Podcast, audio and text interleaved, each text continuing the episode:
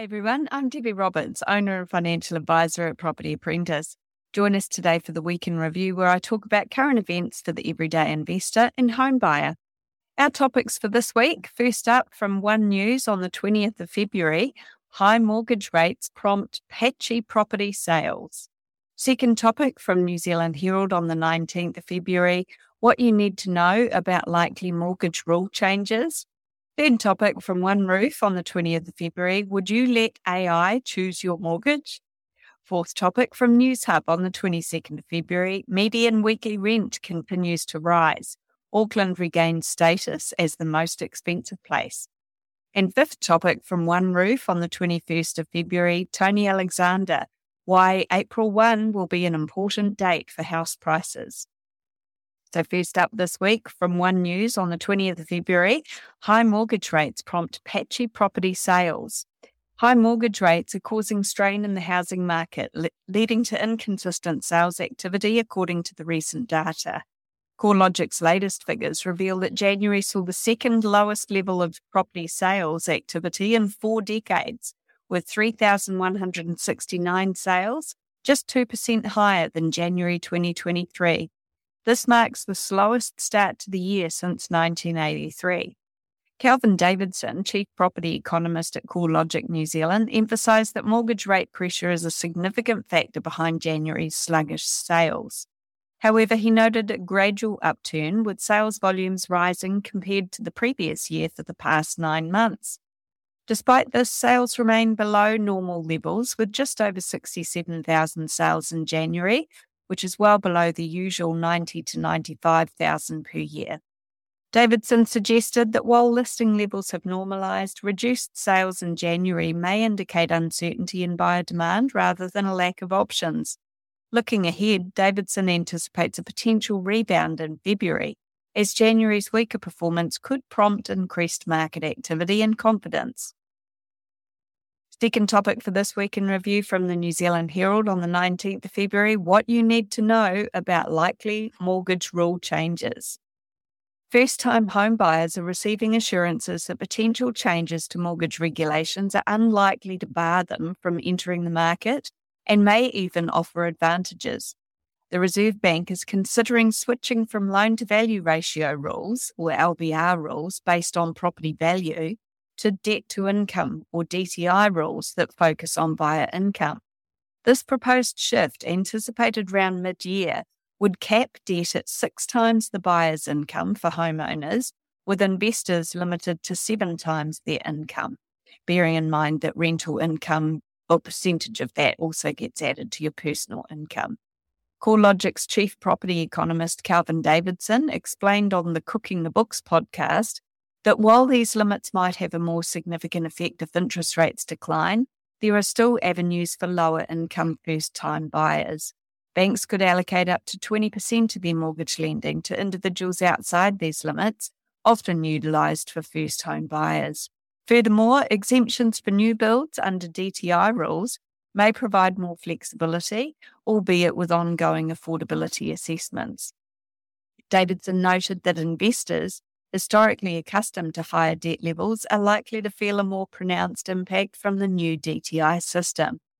I suspect that property investors and homeowners aren't really going to notice a difference until interest rates drop significantly from where they are now, because at the moment, bank test rates are by far the largest hurdle for most people when it comes to getting lending. If you'd like to learn more about investing in property, join me at one of our free events called How to Succeed with Property Investing. I'll discuss strategies for successful investing from my perspective as a financial advisor, and these are available live online or in person. Check out propertyapprentice.co.nz for upcoming dates and register today. We don't sell property, so it's all about increasing your knowledge to reduce your risk. If you've already been to one of our free events and would like to find out more about how we can help you to reach your financial goals, you can also book a no obligation phone call or meeting with my husband, Paul Roberts, via the website. That's propertyapprentice.co.nz. Third topic for this week from One Roof on the 20th of February Would you let AI choose your mortgage? Could artificial intelligence, AI, provide better mortgage deals than human brokers? While recent research suggests homeowners might not trust AI for mortgage advice, an expert believes AI driven deals could soon outperform human brokers. Mortgage advisors play a crucial role in researching homebuyer needs, comparing mortgage offers, and processing applications. However, AI has the potential to automate routine tasks and streamline back end processes, allowing advisors to spend more time with clients. AI can quickly perform tasks that typically take brokers hours to complete, such as income and expense analysis, comparing mortgage offers, and filling out forms. However, AI may struggle to understand unique circumstances, preferences, and goals, which are essential for providing personalised mortgage advice. Despite AI's limitations, it can offer benefits such as accessing vast amounts of data quickly, providing objective advice, and assisting a large number of users simultaneously. However, AI may struggle with complex financial situations, legal considerations, and understanding broader economic or market contexts. While AI has the potential to enhance mortgage advice, human advisors excel at empathetic communication and understanding clients' needs. Ultimately, according to the article, a combination of AI driven efficiency and human expertise may offer the best mortgage solutions for homeowners.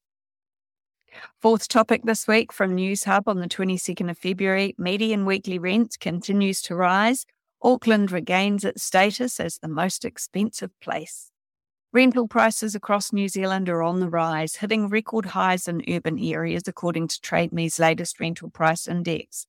The national median weekly rent has reached $630 in January, which is up by 0.8% from December 2023.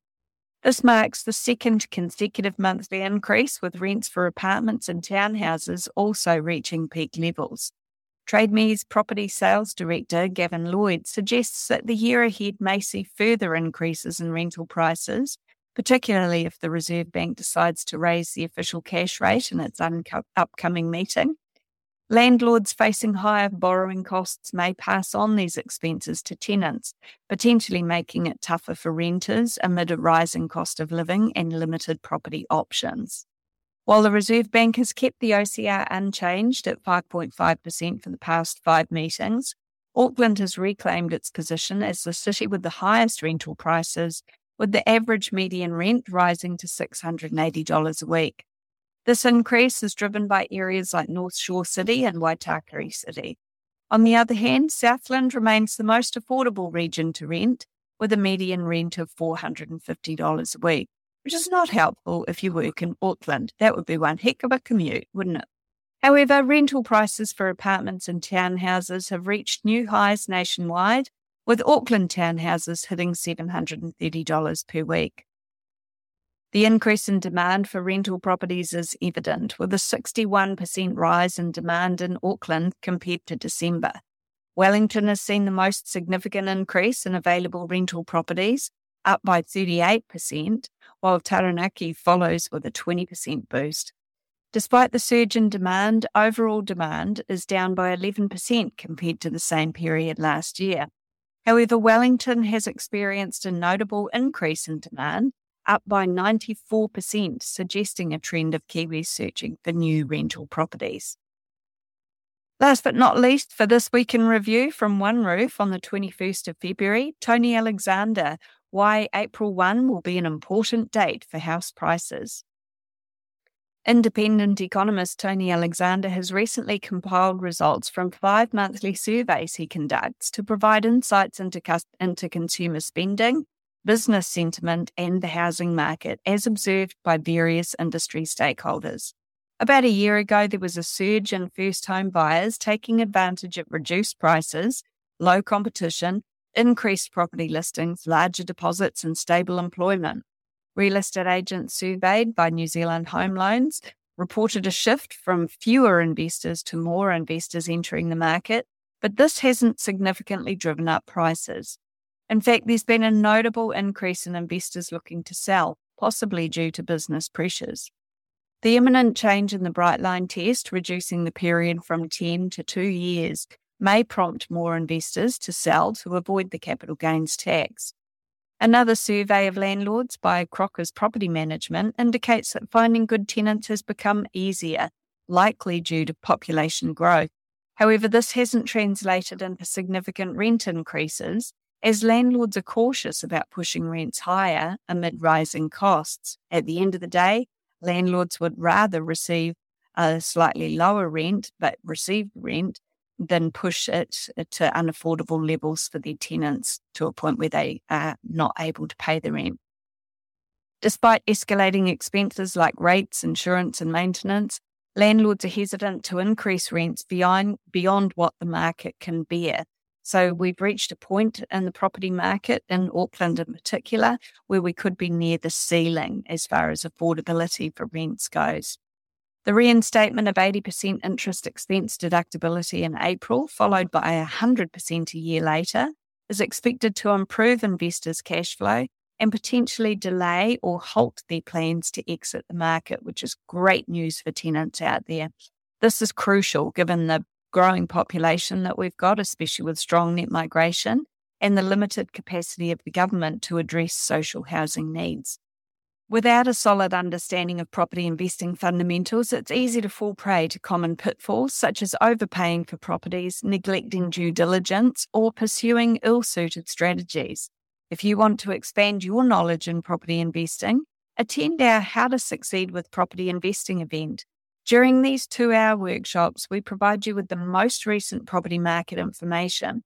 What's more, as an experienced property investor and a financial advisor, I'll be sharing valuable insights and expert tips to help you on your journey. Our free events cater to all levels of property investors and first home buyers.